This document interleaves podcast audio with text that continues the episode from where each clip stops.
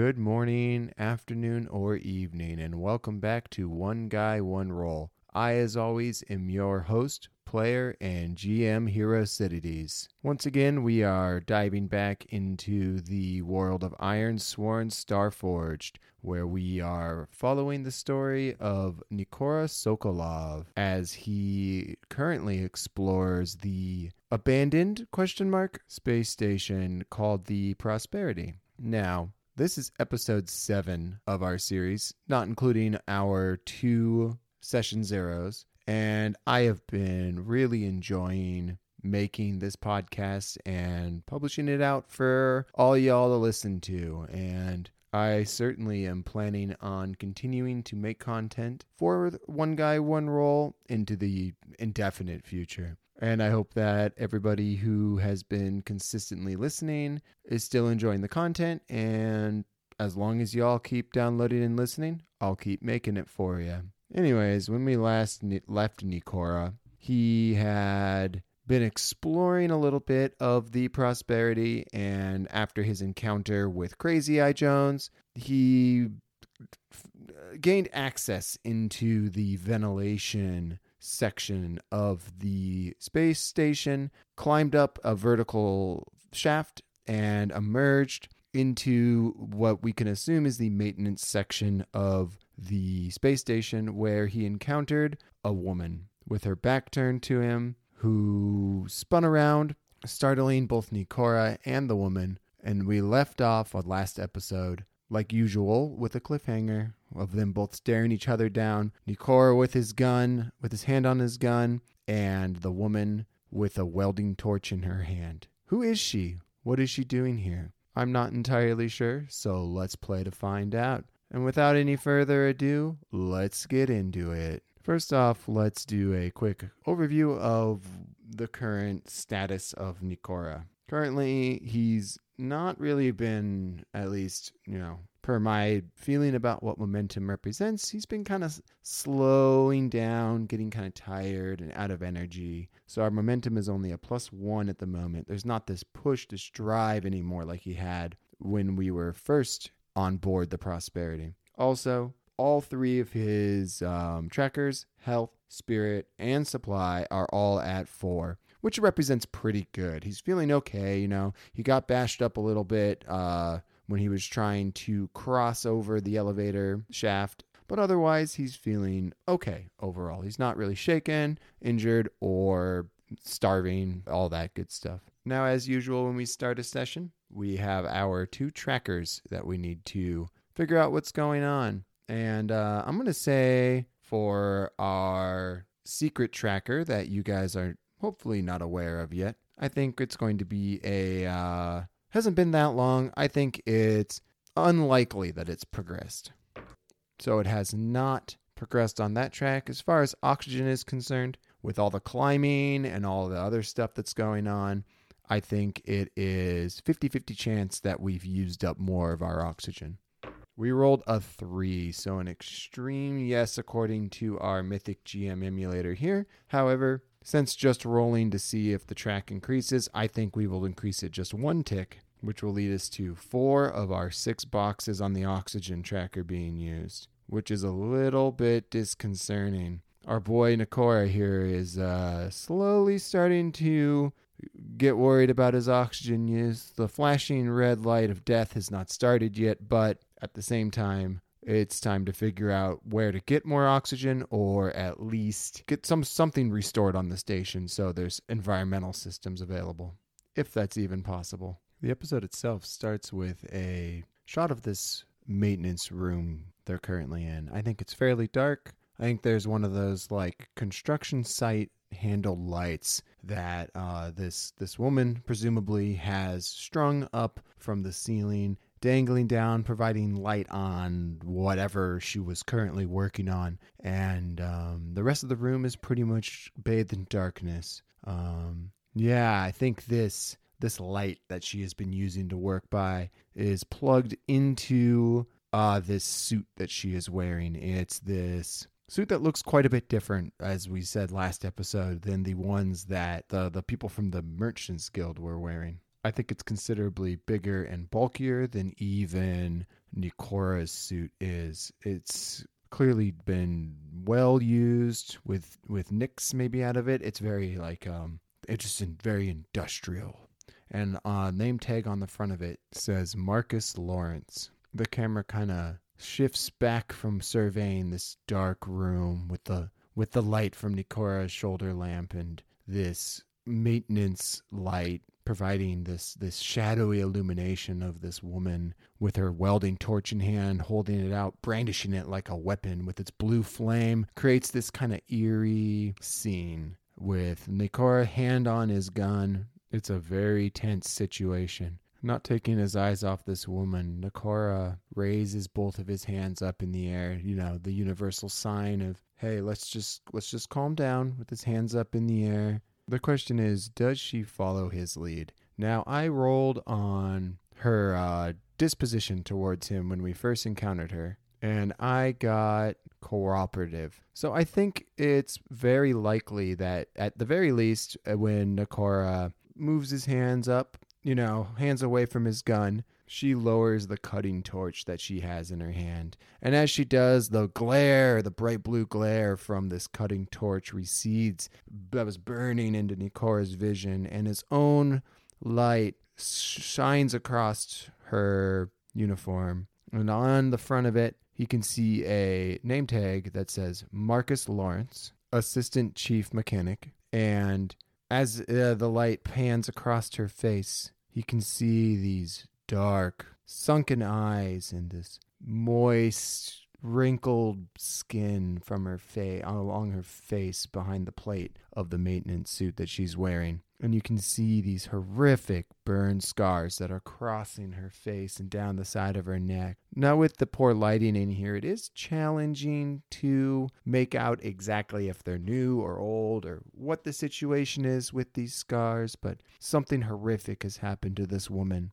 who doesn't appear to be that old. Hard to tell age with all the scarring and everything on her face, but she isn't particularly old, maybe in her late 20s, early 30s, something like that. Besides the obvious burn scars across her face, I think it covers one side, most of her face, kind of down her cheek, and then down to her neck. More than likely, probably continues down across her body, but the one side of her face that isn't quite as burned as badly as the other side. Nikora can make out just the, the, the, the sunken hollowness of her gaze. It's not even a look of desperation anymore, fear, but just loneliness, emptiness, and man, she's seen some shit, right? Whatever's gone down here on the prosperity, she clearly has managed to survive through it and is working on something here. Now, I don't think it's fun to necessarily just hand wave it all. Oh, I rolled cooperative, therefore she's going to cooperate with Nikora.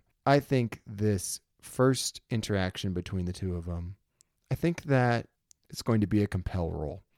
Just get some dice on the table and to kind of see what exactly this relationship is going to shake out like. Now, we're just using hand gestures, you know. I think, you know, to you give him, you know, even to just make his point a little more, because this woman still is clearly uh, frightened, not frightened, but alarmed more or less by his sudden arrival. Koro, you know, hand up, reaches, you know, brings his hand down and unclips his belt, which has his holster with stubs in it, and you know, like every good Western, reaches his arm out and drops it to the floor where it silently clatters to the ground.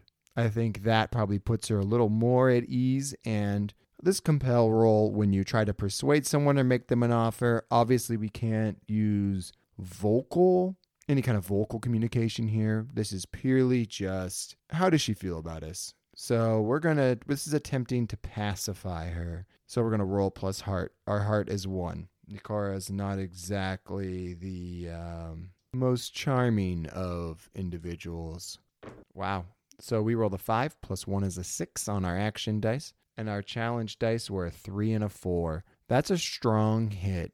On a strong hit, they'll do what you want or agree to your conditions and take plus one momentum. We absolutely need that momentum, so I'll happily take that. Brings our momentum up to plus two. So when Nikora drops the belt he was wearing to the floor, and you know, turn, you know, looks down at his waist where there's no weapons and just kind of more or less shrugs at her like, "It's your move. What are you to do?" Think she finally thumbs off the cutting torch and the two of them just kind of take a moment to just look at each other and try to figure each other out. Now, before we continue, we need to know exactly what she was doing here. And with that, I think we come to the end of the scene. I've been thinking about it, and it is my intention when using the Mythic GM emulator to not factor in Chaos Factor into our Oracle rolls as far as probabilities. I don't know. I know it's kind of supposed to be part of the idea of losing control, so therefore more things happen, or if you're in control, less things happen. But when I'm rolling for these 50 50 things or whatnot, I like the numbers to just make sense to me. However, we are still going to use Chaos Factor in regards to intrusions and uh, scene setups and stuff. It to me, it felt like uh, for that whole scene, Nikora was in control. Therefore, our chaos factor is going to drop down to four. And with our new scene, first off, we need to roll a d10 compared against that four. We rolled a five, so there's no alteration to the scene. So our scene begins to play out as normal. So I think that there's a smash cut to a new scene where Nikora and the woman have cleared off a desk that's in this maintenance area and have found a piece of maintenance chalk. It's like this big, thick block which can be easily grasped by uh, like a gloved hand in a exosuit or something else, and you can use it to write on just about any surface. They call it chalk, but it might be made of something else. It's, you know, so you can, uh, like a chuckle pencil that they use in our own world, where it will write on metal, wood, plastic, glass, you name it. And they've been working together as much as they can, you know, with sharing this piece of chalk between them to write stuff out. Just given the limiting nature of their method of communication, I think that Nikora has only been able to discover a couple of things about this woman,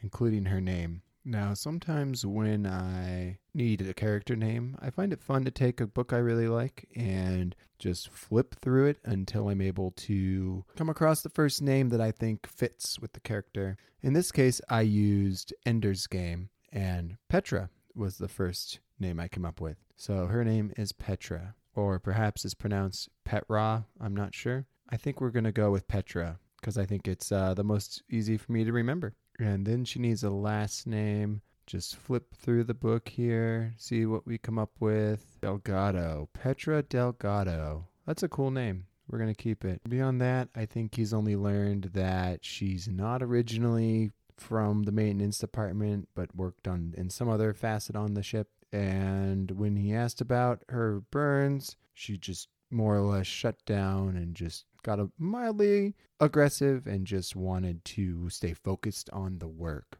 Now, we have her name. What was Petra doing down here in the maintenance section of the ship? I think we are just going to roll up an action and a theme.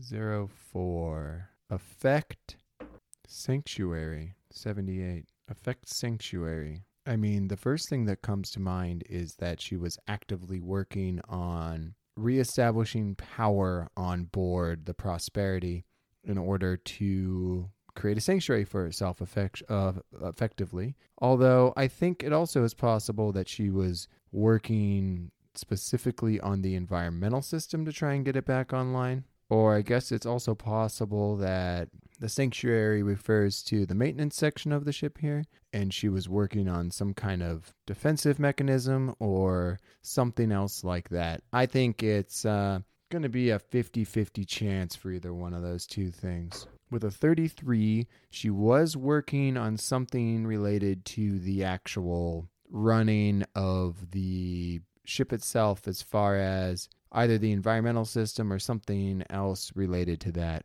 The next question is Has she actually asked Nikora what he is doing here? To get that answer, I think we need to know a little bit more about her personality. So now that Nikora's had a chance to work with her for a little bit, let's see what her character aspects are. We got a 17, so she's clever and resourceful. She's a clever and resourceful lady who's been in some kind of horrible accident that left her scarred along her face and upper body. And her name is Petra Delgado. I think we can work with that. So I think she's kind of at least pieced together, given his garb and armament and everything, that Nikora is obviously here for some other reason beyond just being a rescue ship. I think immediately right away she'd already written that off before they even started working together. I do think that Nikora has at least told her that he's here to recover something, and I think she just kind of left it at that after finding out that he in fact has a ship in which she immediately asked why don't they just leave and get the hell out of here and then he told her that it's because he has to recover something from here. So, as they're scribbling away with this chalk, Nikora asks, What about the power system? Where is the actual power for this space station located? Does she know? I think it's damn near a sure thing that she knows.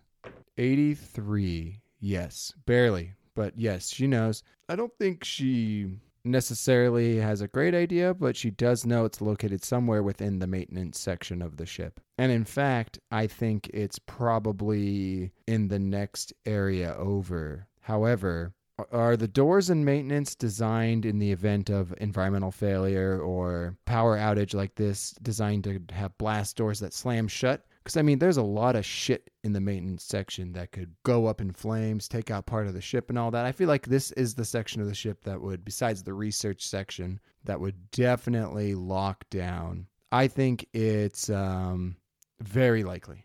38, yeah. So, so the reactor power core of the Prosperity is located in the maintenance section. However, that door which um, connects into it has shut automatically. So they're going to have to figure out some way around it if they want to restore power. And at this time, I think that Nikora has gotten his gun back up, secured it on his belt, and I think they probably spent about 30 minutes or so just scribbling away with this one piece of chalk back and forth, just getting basic introductions out of the way. And as the uh, camera kind of you know zoom you know scans over all of this information for the audience to be able to read scribbled out on the table. At the very last thing that nikora has written is do you have any oxygen left around here? To which she simply wrote no.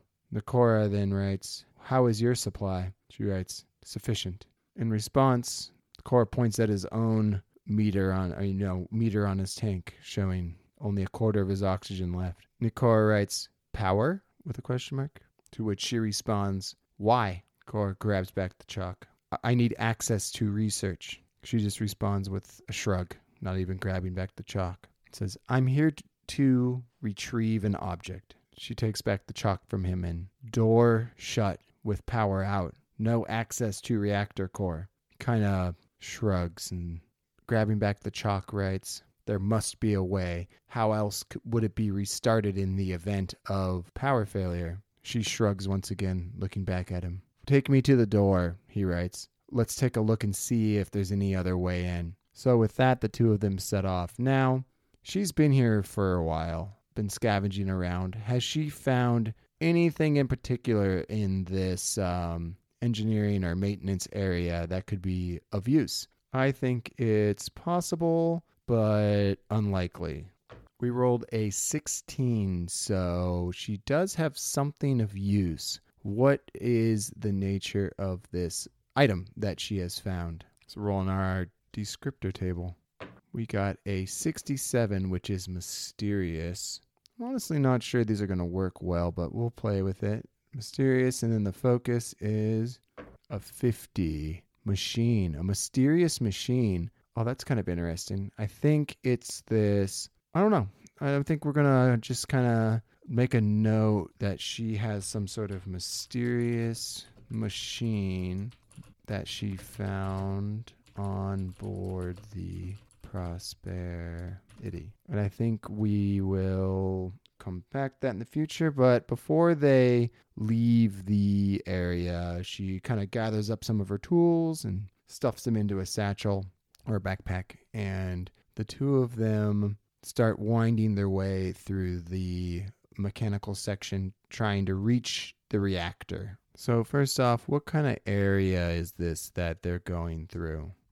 A control room. Oh, okay. So, I think that this section of the ship is quite utilitarian. Like the basically like the entire ship on the first Aliens movie with kind of catwalk looking stuff, you know, exposed pipes, uh, wires, and stuff like that. Like, this is definitely a working area. This is not a place for entertaining guests or prospective merchants or housing workers or anything like that. This is utilitarian and functional at best. Now, I think it makes the most sense that this is the control room for the reactor. Now, are there any interesting features in here? We got a 40. It says flickering status monitors. Now, I don't think that these are currently on at all. I think as they're coming through these uh, these narrow corridors, and she leads him into the control room where she's been before. It's just dark, and there's these banks of monitors that are just dark, cold, covered in this layer of ice that covers everything in the in the ship itself. There's just nothing in here at all. And uh, I think that between these these banks of monitors and with chairs and stuff, there's this big, heavy sealed door, which as um, as they enter into the room, she kind of looks at him and gestures obviously at the big closed locked door and just kind of shrugs like, "What are you gonna do? What are we gonna do?" That's a good question. We have these monitors, banks of monitors in here with no power to them. Now, we've already established that Petra's suit has some sort of limited power capability to it. Is there any way that her suit can be hooked up to the machines in here for a momentary burst of power and attempt to get the door open? I'm honestly not sure. So I think that before we get started, I think we're going to gather information. I think that is the first thing we do. So, with gather information, we roll plus wits in order to conduct an investigation, analyze evidence, or do research. Oh, yeah. We got a six on our action dice, which plus three is a fat nine. And on the challenge dice, we had a six and a two, so a strong hit. On a strong hit, you discover something helpful and specific. The path you must follow or action you must take to make progress is made clear. Envision what you learn, then take plus two momentum. Heck yeah, I will happily take that momentum. That brings us up to plus four momentum. Now, what do we learn? Let's see if we can get any idea here off the derelict uh, delving table. If we found an opportunity here in this room, it's helpful plans or schematics. Okay, I can make that work. So, as Nikora and Petra enter into this control room of the reactor, Nikora just starts to tear the place apart, looking for stuff, digging in various drawers and cabinets and other stuff that's in the area.